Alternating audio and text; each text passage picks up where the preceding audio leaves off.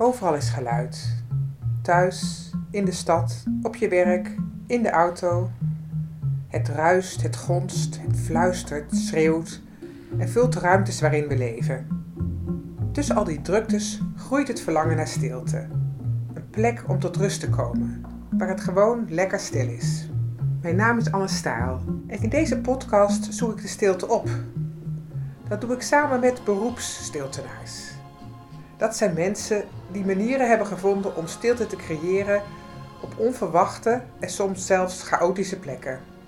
Samen tasten we de grenzen van de stilte af. Waarom doen we zo moeilijk of juist zo makkelijk over stilte? Hoe kan je stilte verkopen? En zijn we eigenlijk op zoek naar stilte om ons heen of stilte in onszelf? Eén ding is zeker: geen enkele stilte is hetzelfde. Dat hoor je in het uur stilte dat ik op al die plekken heb opgenomen.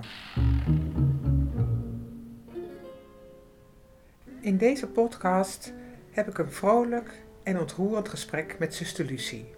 Zuster Lucie is een kleine vrouw met een heldere stem en ze is al in de negentig. Zuster Lucie is na de oorlog ingetreden in een klooster aan de Katrijnensingel in Utrecht. Dat klooster bestaat nu niet meer. Op de plek waar vroeger een gebouw van rust stond en waar veel mensen naartoe kwamen om een kaarsje op te steken, staat nu Hoog Katrijnen. Toch is niet alles van het klooster verloren gegaan. Tussen de denderende treinen en de shoppende dagjesmensen staat het stiltecentrum Hoog Katrijnen. Dankzij de inzet van zuster Lucie en haar medezusters. In deze podcast van Lekker Stil heb ik een gesprek met haar over haar eerste klooster, wat er stil was, haar keuzes in haar verdere leven en hoe ze er in Hoogkatrijnen voor gezorgd heeft dat er een plek van stilte bewaard bleef. Hoe is het gekomen om het, om het klooster in te gaan en waarom deze orde? Nou, ik uh, vind dat altijd een van de moeilijkste vragen. Omdat het iets is eh, wat je niet helemaal zelf doet. Ik was helemaal niet van plan om naar het klooster te gaan. Dat uh, was zoiets ver weg, dat was niet voor mij. Ik had wel met zusters te maken.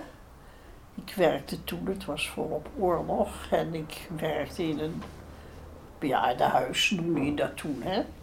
Dat was van de zusters. En dat was, uh, ik werkte daar aan de aan de poort, noemden ze dat tegenwoordig, noem je dat, eh, de receptie.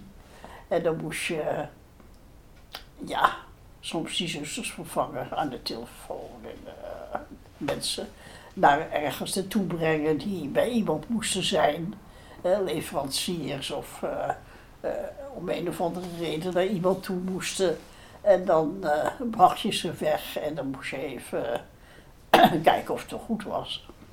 Enfin, dat soort dingen. En je had dus veel met die zusters, met alle zusters te maken. Kenden ze ook allemaal. En, um, en zorgen dat, uh, ja, dat kwam natuurlijk ook, dat je het allemaal netjes uitzag. En daar, uh, het was oorlog. Daar had het ook, toch ook wel mee te maken. En ik vond het leuk weg. Ik uh, had het echt naar mijn zin daar. En wat ik verder nog zou doen, dat, uh, dat, dat zou wel komen. Maar op dat moment had ik geen andere aspiraties. En je ging natuurlijk, je was wel geïnteresseerd in die zusters. Ik had nooit iets met zusters verder te maken gehad op school. Maar, maar um, ja, verder. Maar toen, ja, die zusters eh, zelf, je mocht eigenlijk nooit iets weten van ze. Want uh, ze waren zuster die en die.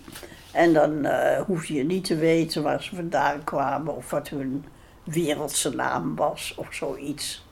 Maar omdat ik aan de poort was, kreeg ik nogal eens een, uh, wat we in de oorlog hadden, persoonlijk bewijs. Te zien zag je de foto van die zuster met haar eigen naam erop en zo. Hè? En dan wist je een heleboel. En je begreep ook al meteen dat er dan iets met die zuster aan de hand was was interessant, vond je dat wel.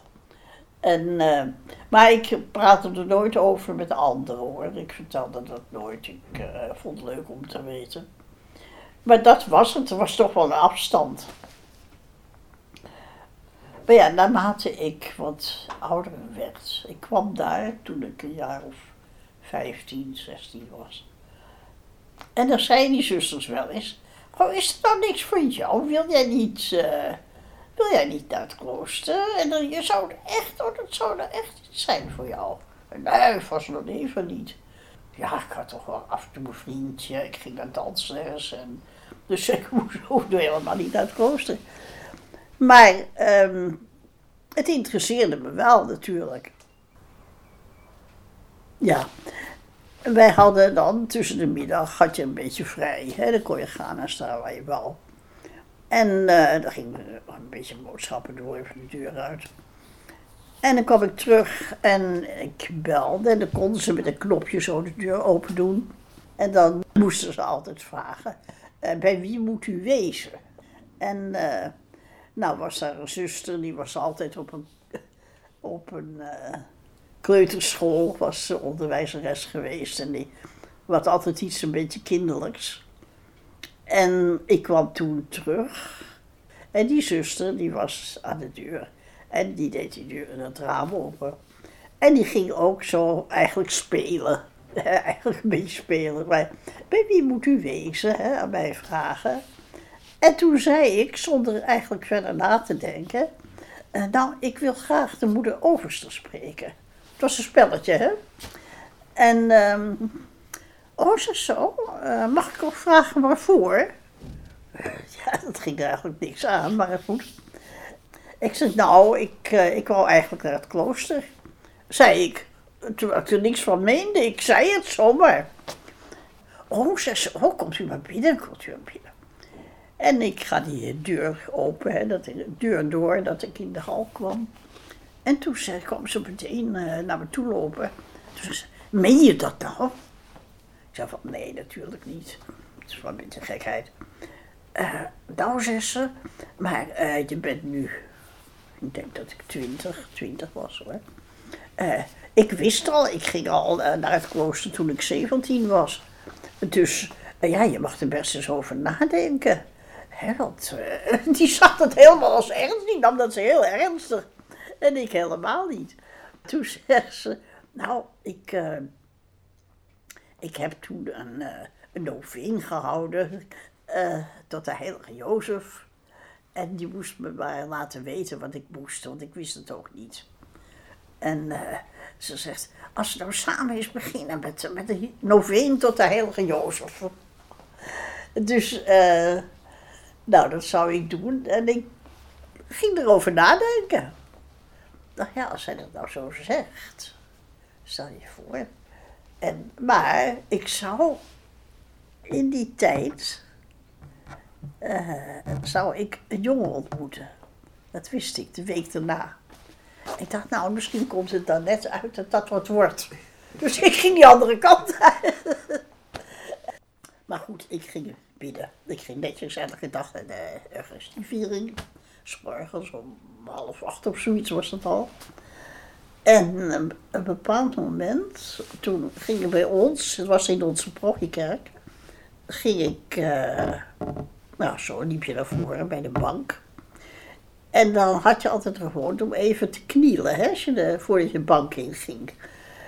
En op datzelfde moment, nou, dat, dat is echt iets heel bijzonders hoor. Het was of het zo over me heen kwam. Je moet naar het klooster gaan. Het is zoiets raars geweest.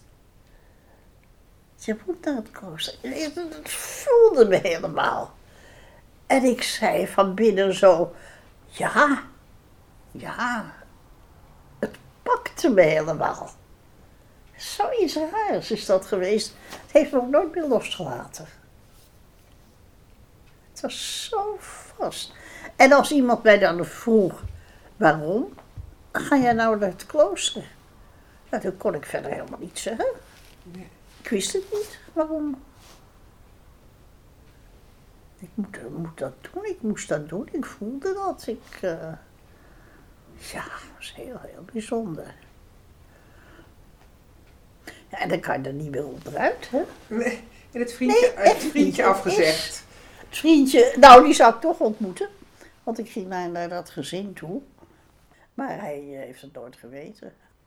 Nee, dat ging toen niet door. Dus het was heel, heel menens. Ja.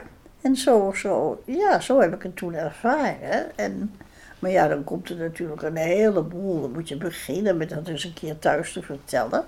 Dit, dit eh, stukje, Mhm. dat heb ik nooit verteld hoor.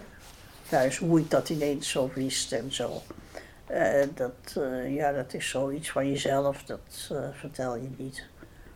Nu is het anders, je bent er een beetje overheen gegroeid en het hoort bij je leven.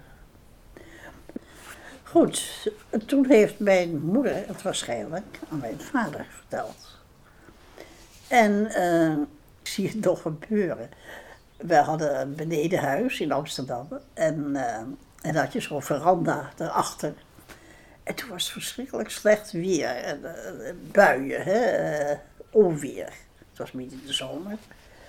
En eh, ik hield daarvan en mijn vader ook. Om dan buiten te zitten, te kijken naar de bliksem en zo. Hè. Dat vond ik mooi, van hier ik van. Dus we zaten er allebei. En ik dacht, ja, ik moet het nou toch een keer zeggen. Dus ik zei tegen mijn vader, nou, ik, ik ben van plan naar het te gaan. Oh, zegt mijn vader, na zes weken ben jij terug. Oh? Ik zei, nou nee hoor, dit was niet de bedoeling. En, eh nou, weet wat je doet. Maar, eh, nou, daar moet ik nog maar eens goed over nadenken. Enfin, zo eigenlijk, hè. Heel, eh, helemaal niet zo enthousiast. En, ehm afijn, toen wisten ze het. Ik moest zoeken, want ik wist helemaal niet waar. Er zijn zoveel eh, congregaties. En die zusters waar ik werkte, dat wilde ik helemaal niet. Dat wist ik tegelijkertijd. Niet hier. Waarom, dat kon ik niet zo vertellen, maar zo was het. Dus ik ging zoeken, wat is er allemaal? Wat, wat wil ik eigenlijk? Ik ging er nog veel meer over nadenken. En ik voelde dat het contemplatieve, dat sprak me toch wel meer aan. Niet, niet zo, zo verschrikkelijk actief. Die grote congregaties, dat was allemaal zo druk. Dat zag ik ook allemaal gebeuren. Maar toen, uit de bibliotheek, had ik een boek eh, over Theresia, grootheilige Theresia, van Avila. En dat is, eh, ja, dat is echt eh, heel spiritueel iemand, hè. En, en toen werd ik s'nachts wakker en toen zat ik op mijn knieën. Nou, zoiets geks. Maar ik vond het een teken dat, oh, dat, ik moet naar die karmelietessen toe. Hè? En eh, ja, zoveel wist ik er al van. Ik ging zoeken in een Piersalmanak. En, ehm, en toen was er een, ja, de Karmel in Egmond. Nou, god, daar ga ik eens contact mee opnemen. Ik moet toch ergens beginnen. Dus ik heb daar, denk een brief heen geschreven. Ja, dat ging toen nog met brieven eigenlijk, hè. Of ik een keer mocht komen om eens te praten. Nou, ik werd meteen uitgenodigd. Ja, joh, eh, kom. Nou, dus ik ben daar naar, eh, op stap naar Egmond. En eh, nou, daar een leuk gesprek gehad. Een klooster, contemplatief klooster. Met in die tijd nog, nu is dat niet meer, eh, tralies op de spreekkamers. De zuster zat erachter. En wij voor. Of wij, ik was alleen. Want dat wist verder niemand. Nou, toen hoorde ik hoe dat daar in elkaar zat. En die eh, overste die vertelde dat ze hadden een gewone communiteit natuurlijk. En, ehm, en zij hadden zusters die niet tralies waren. Die als het ware tussen de wereld en de zusters stonden. De buitenzusters heette dat. Maar verder hoorden ze er helemaal bij. Alleen ze zaten niet achter die tralies, daar kwamen ze niet. Dus toen hadden ze hun eigen groepje van drie, waren dat geloof ik. Ja. En eh, toen dacht ik, ach, als ik dat zou doen. En dat, oh, dat had ze me ook verteld. Dat, en van die buitenzusters hadden ze juist eh één nodig. En ehm, dacht ik, goh, eigenlijk zou dat wel fijn zijn als ik dat zou doen. Want eh, dan is het voor mijn ouders ook niet zo erg. Want het is natuurlijk vreselijk voor ouders als zo'n kind achter die tralies gaat zitten. En fijn, op die, dat punt zijn we eigenlijk verder gegaan. Kennis gemaakt met die andere zusters. En, aardig. En toen ben ik, dat was 1947, ben ik daar uh, op 31 augustus, ik weet het nog goed, oude koningin nog, ben ik uh, ingetreden. Dat wil zeggen, ik werd uh, netjes daar naartoe gebracht met vader en moeder. En ik had nog, natuurlijk, ja, mijn zus en mijn zwager waren erbij. En, en mijn broer, ja, die was er ook erbij, Cor. En... Um, en nog een vriendin, een zeilstoet. Goed, en uh, nou fijn, zij gingen weg. En het was de eerste keer dat ik tranen in de ogen van mijn vader zag. Had ik nog nooit gezien. Die zo stoer was en uh, ach oh ja. Maar goed, toen begon het. En ja, je bent toch een postullant, je hoeft ja, die hebt nog helemaal geen verplichtingen. Een beetje hier helpen, daar helpen. Achter die tralies mocht het niet komen. Hè? Dat, uh, ik had alleen met die twee buitenzusters te doen. Maar ja, die uh, waren in het gewone doen. Heb je een novice meesteres die dat eigenlijk een beetje op moet vangen. Een beetje in de gaten houden, hoe gaat dat en zo. Het is toch een enorme stap die je maakt. Hè? En, uh, maar die twee, ja, we konden goed opschieten met elkaar hoor. En dan uh, was, ja, maar ik deed niks als lachen. Ja, gek, ik denk van de zenuwen. En ik uh, was gewend in dat huis waar ik werkte. Daar begon ik om half negen, geloof ik. En als ik daar binnen was, iedereen oh, goedemorgen zeggen en gezellig zo. Maar hier mocht je niks zeggen. En we moesten wel, uh, ja, je moest altijd werken. Er moest, uh, moest er allemaal netjes uitzien natuurlijk, het huis. Dus dan moest je maar om, om half acht of zoiets, dan moest je met elkaar hier of daar. en huishoudelijk werk, dat het er netjes uitzag. Want om nu of negen was er een officiële Eucharistieviering. Dus er moest alles schoon zijn en zo. Maar dat moest allemaal in het zwijgen. Het was, als je dan net van het huis afkomt, is dat heel moeilijk allemaal. En daar werd je absoluut niet in begeleid. Hè? Je moest dat maar uitzoeken allemaal. Hoe, hoe gaat dat en wat moet ik? En, goh. en dat was moeilijk. En je, je, ja, je was twintig jaar en je bent er nog zo jong, hè, als je het achteraf kijkt helemaal. En, niemand die dat ja, eigenlijk in de gaten had. En ik denk dat daar ook kwam. Ik deed niks als, als uh, lachen. Overal lachte ik om. Ik zat aan tafel en dan schoot ik, dan was er iets. Ja, en dan schoot ik weer in de lach, weet je wel. Dat is heel raar.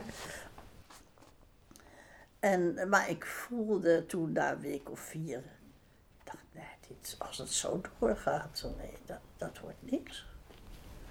Dat kan niet, dat, kan gewoon niet. En uh, eens kijken, ik ging 31 augustus ging ik heen. Op 15 oktober is mijn moeder me komen halen. Zes weken later, mijn vader zei het, hè, zes weken. Ja, toen ben ik teruggegaan is mijn moeder eens me komen halen. maar ja, dan ben je toch een beetje, of een beetje, was wel heel erg eigenlijk hoor, voor mij. Of voor, ja, je had al je zinnen opgezet, afscheid genomen hier en daar en overal. En, en dan kom je daar met hangende pootjes terug. Dat ging niet. Oh, ik vond het zo. Ik wou mijn koffer niet uitpakken. Ik, Oh, dan, ja, gewoon, ik was thuis welkom. Maar uh, ik, ik moest wat. Ik dacht, ja, het is eigenlijk ook wel dat ik, ik moet wennen om van thuis weg te zijn. Dat, dat moest ik leren. Maar hoe? Hoe kan je dat nou doen? En toen stond er in de krant een advertentie uit Utrecht. Ehm, dat was een school, een huishoudschool. En die vroegen twee meisjes. Twee meisjes om te helpen. Ik, weet niet precies hoe ze dat uh, gemaakt hebben hoor. Maar het, ja, ik dacht, goh, ik zou daar best eens willen gaan kijken. Dan ben ik wel alleen, maar uh, ze zullen blij zijn als ze het alleen hebben. en uh, nou, dat is best, het was onderhand eind van het jaar. 1 december zou ik erheen gaan. En dat is dan ook gebeurd. En toen ik daar terugkwam, 1 december, toen was er een tweede meisje. Net zo oud als ik. Dat was erg leuk. En uh, we konden meteen heel goed met elkaar opschieten. En, uh, en toen werd dat, nou, dat was eigenlijk heel leuk.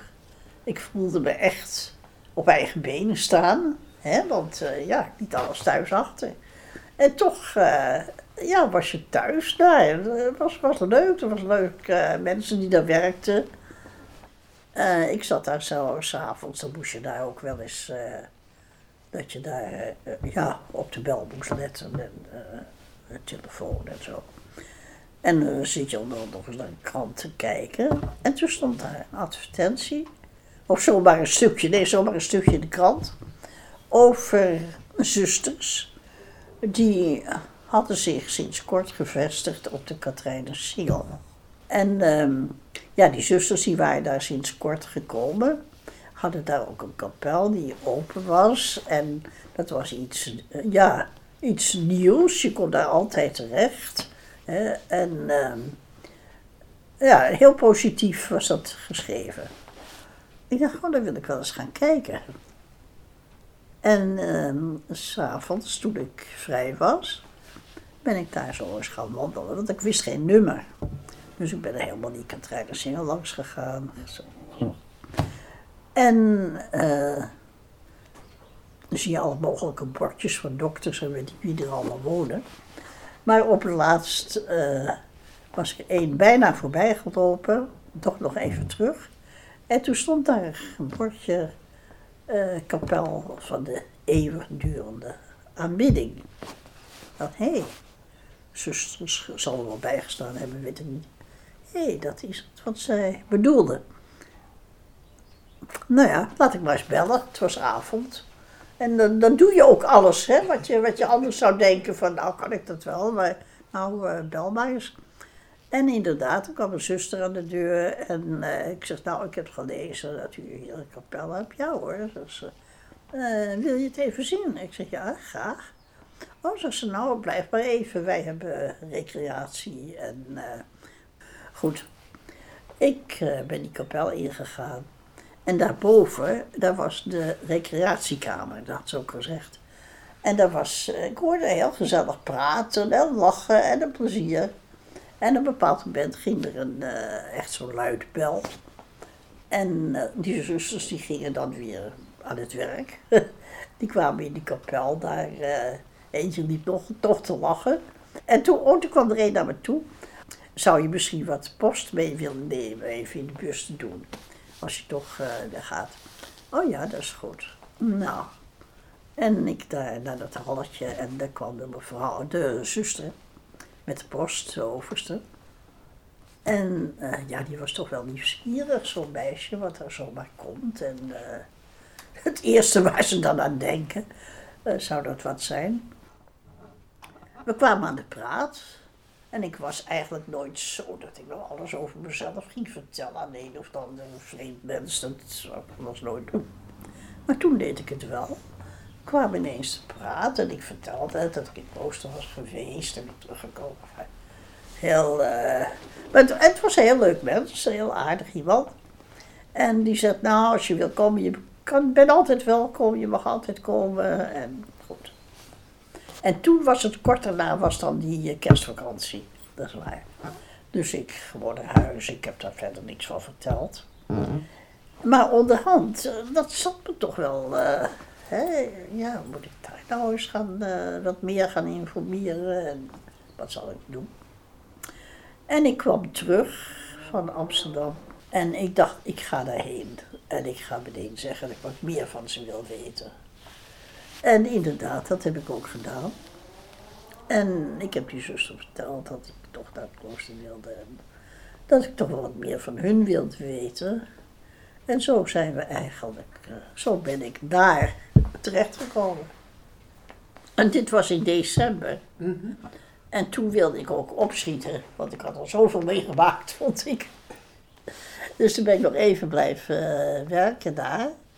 En toen ben ik in, eh, in juni, ben ik toen, eh, ja, ben ik ingetreden.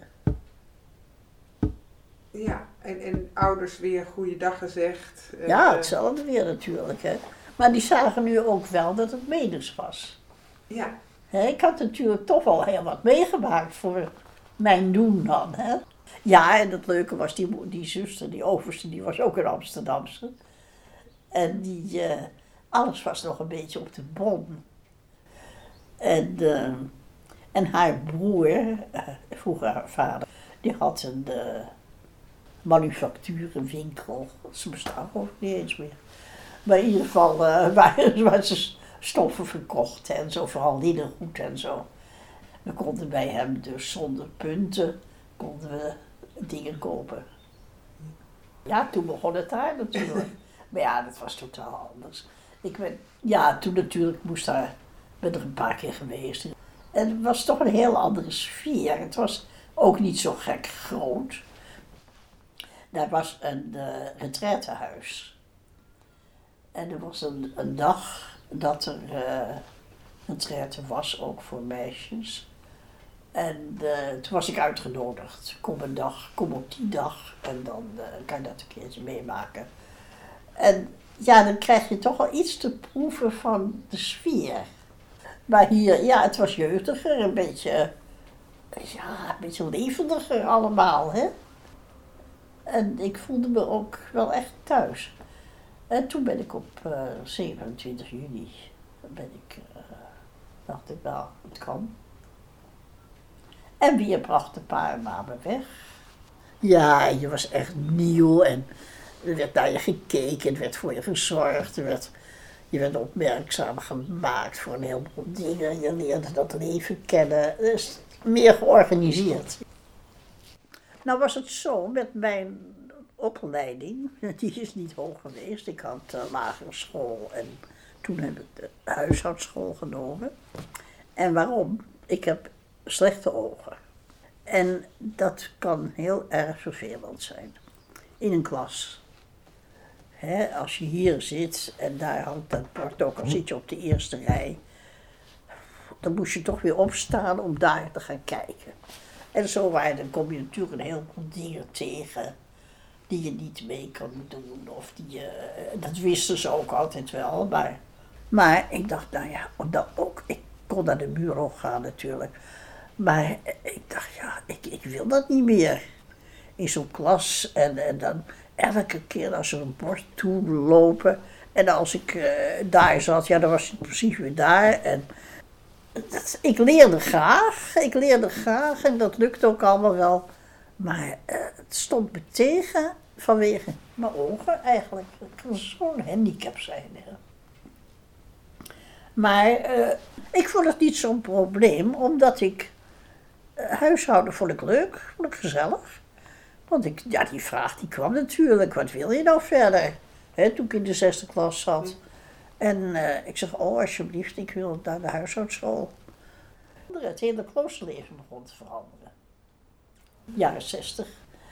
Bij ons was het vooral uh, gericht, ook half contemplatief, gericht op de aanbidding. En uh, dat de kapel altijd open was en dat wij zelf ook altijd de ruimte hadden om te gaan bidden. Ook in plaats van anderen. En dat wij daar, wat daar dan allemaal mee te maken had, dat, oh, dat vond ik zo fijn.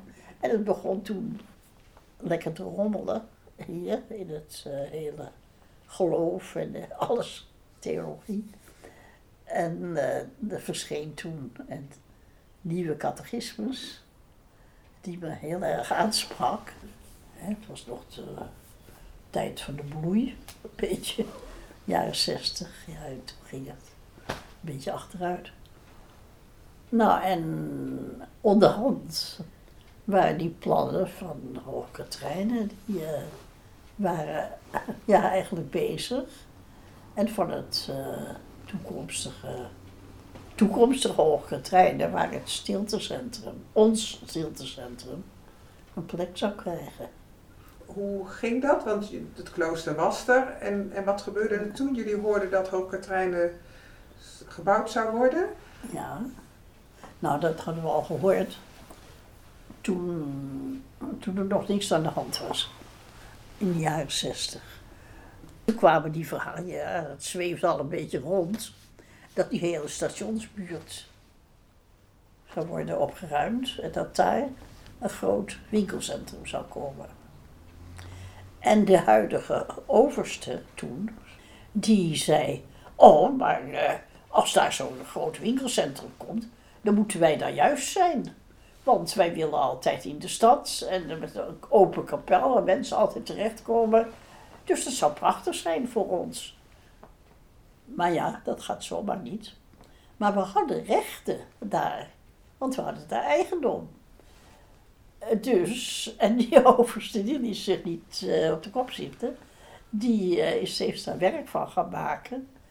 En die zijn de, ja, naar de bazen van, van Hoogkatrijnen gegaan.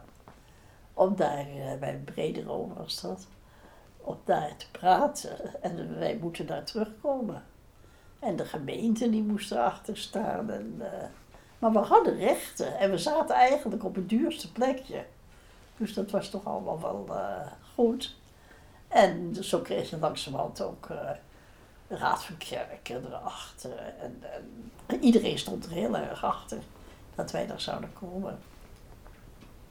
En Bredero vond dat ook meteen goed? Ja, er hoeft er maar één te zijn die daar werkt en die iets te vertellen heeft.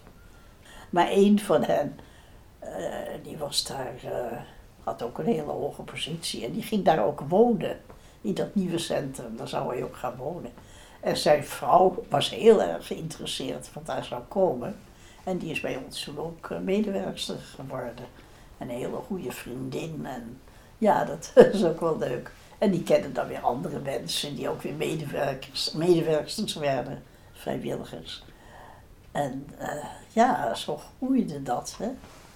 Maar dat heeft ook wel een paar jaar geduurd hoor, dat dat zover was.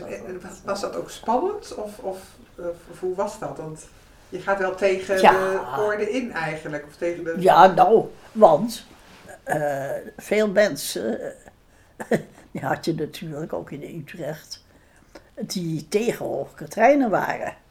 En die kapitalisten, die, die winkels die er allemaal komen, en dan moet er geld verdienen worden. Waarom moet dat nou allemaal weer en zo? En, uh, en dat wij als kerk daar dan wilden komen, daartussenin wilden zitten. Dat, dat was er ook allemaal, ja, dat was toch wel leuk. En ach, geeft toch ook wel iets. En, uh, dus er waren veel meningen over. Maar over het algemeen, vooral toen het wat meer uh, werd en toen het echt inderdaad geopend werd, toen uh, kreeg het heel veel, heel veel waardering. Ja. Maar ik heb het van zo dichtbij helemaal die, dat meegemaakt. Die uh, gesprekken en zo. Waren de zusters met elkaar wel eens dat iedereen wilde dit wel? Of hoe, hoe waren nee, de gesprekken? Nee, nee, zeker niet. En nou, weet je wat het was? Ik was natuurlijk al een paar jaar op de Katrijnersingel. En ik wist dat de kapel die we daar hadden, die was... En daar konden ze dan de kapel in. En dat ging de hele dag door. Altijd kwamen daar mensen binnen. En als ze niet binnenkwamen, dan kwamen ze aan de voordeur bellen. Van, uh, goh, zou u ons willen, willen, zou u willen bidden voor, voor ons gezinnetje? Want uh, mijn zoontje die is zo ziek, afijn zo dat soort dingen. Of eh, ik heb dit en dat meegemaakt. Of hele gesprekken in de spreekkamer. Ik bedoel, het was een plaats die, die nodig was. Ja. En daar was ik eigenlijk ontzettend van, van overtuigd dat dat goed was. Maar eh, degene die daar, eh dat was zuster Virginie, de huidige algemene overste, waar ik ook mee samenwoonde, die eh, heeft dat niet meegemaakt. Hoe de vraag ernaar was. En haar werd gevraagd om daar pastoraal werkster te worden. Want zij had de nodige diploma's. En, maar zij zag dat niet zo zitten. Zij gaf kinderen op school, gaf ze les en zo. En dat vond ze leuk. Deed ze graag. En die had helemaal geen zin om daar naar Utrecht te gaan. Ja. Dus ik moest dat verdedigen. Is dat nou zo nodig? Weet je wel, die vraag kwam natuurlijk. Ja. En ik heb dat toen heel erg verdedigd, dat dat wel echt nodig was. Ja. En en wat was uw belangrijkste argument dat het echt nodig was? Juist in zo'n zoiets als, als Hoogkaterijnen, dat dat goed was als daar ook een, eh, een tegenwicht voor al die, eh, ja, al die verdienende mensen en zo zou komen. En toen kreeg u de toestemming van Bredero Ja. en van de En gemeente. van de gemeente. Ja, en dat was begin jaren 70. Eigenlijk wel, 75 zijn we begonnen. Hoe zagen jullie er toen uit? Had je toen haar bijt aan? Nee, niet meer. Nou, dat was ook in de jaren 60, denk ik. Toen begon dat. dat eh, ja, niet alleen- Eerst begon die kleding te veranderen. Beetje kortere rokken, het werden mantelpakjes, een een korter sluiertje, geen echte kap meer. Het begon overal, hè? Dat ze langzaamaan dat dan bij het uitdeden. Wij vonden dat niet nodig. Nee, ik had er echt geen enkel aan. Ik, maar ja, soms dan dacht je, ja, het is toch eigenlijk wel prettiger. Toen kregen we toch wel permissie om eh, in, eh, dus in Burger te gaan. Moesten we een mantelpakje kopen. en eh, dat hebben we ook gedaan. Met elkaar gaan Ja, winkelen. ja, we zijn echt met z'n drieën gegaan. Ja, ja oh, gas. Toen het stiltecentrum af was, hoe was dat? In april 75 was het, maar ik weet niet meer precies de datum. En ehm, toen is dat geopend. Want jullie zaten daar en wie, kwamen dan dezelfde mensen als vroeger? Of wie, wie kwamen daar? Nou, ja, Wat kwamen ze doen ook? oh Waarom? ja, want ja, dat was wel leuk. Eén datum was dus dat het officieel geopend werd. Kardinaal kwam, fijn, enzovoort, enzovoort. En de volgende dag zou er een open dag zijn. Dus iedereen eh, nogal goed benadrukt dat iedereen welkom was. En, nou, veel Utrechtenaren, ja, die vonden dat vreselijk interessant. Dus die kwamen kijken. En wij liepen zo overal dat we eh, een praatje konden maken eh, enzovoort. En eh, nou, er waren er heel wat hoor, die eh, vroeger, de hele oude situatie, nog van ver voordat het allemaal verbouwd werd, eh, hadden gekend. En daarom helemaal graag eens even wilden kijken, hè, wat dat was. En ja, god, dat was toch wel heel anders. En die kapel, ja, dat was een hele andere situatie. Maar eh, nee, ze waren wel blij dat dat weer terugkwam. Ja, veel. En dat bleef ook zo hoor, in de loop van de tijd. Ik ontmoette heel vaak mensen die. eh, nou ja, vroeger kwam ik hier altijd. En met mijn moeder of zo, weet je wel. En het was het winkelend publiek dat kwam? Of, of de reizigers? Of, of Ja, alles. Ja. Alles, werkelijk echt alles. Overal vandaan. We hadden smiddags altijd een pauzedienst. En daar kwamen mensen soms heel bewust op af. Maar ook vaak per ongeluk die toch in de buurt waren. En daar, daar binnenkwamen. En soms zaten er tien mensen of zo, en de andere keer twintig. Dat was heel verschillend. Maar als het een beetje kon, dan zeiden we ook altijd... eh, wie wil is welkom voor een kopje koffie na afloop. Hè? En dat was leuk. Want dan had je soms mensen van heel verschillende kanten die er kwamen, kwamen zitten en uh, schonken koffie in. En dan had je soms hele leuke gesprekken. Er kwamen natuurlijk een heleboel mensen die je niet sprak. En die wel de kapel ingingen en dan gingen ze weg. Uh, ik ben er geweest en hoe het nu is, en het is nu twee dagen open per week. Ja. Wanneer is het nu succesvol? Dat moet, er moet rust van uitgaan. Mensen voelen zich en toch thuis voelen. Dat is dikwijls uh, moeilijk. En wat een tweede is, uh, mensen moeten zich, die willen eens even kijken, wat is dat hier? Oh, het heeft iets met de kerk te maken. Oh, als ze maar hier beneden op afvliegen. Uh, zo, zo moet je even inleven, hè, als mm. mensen daar komen. Dus je moet mensen hun gang laten gaan.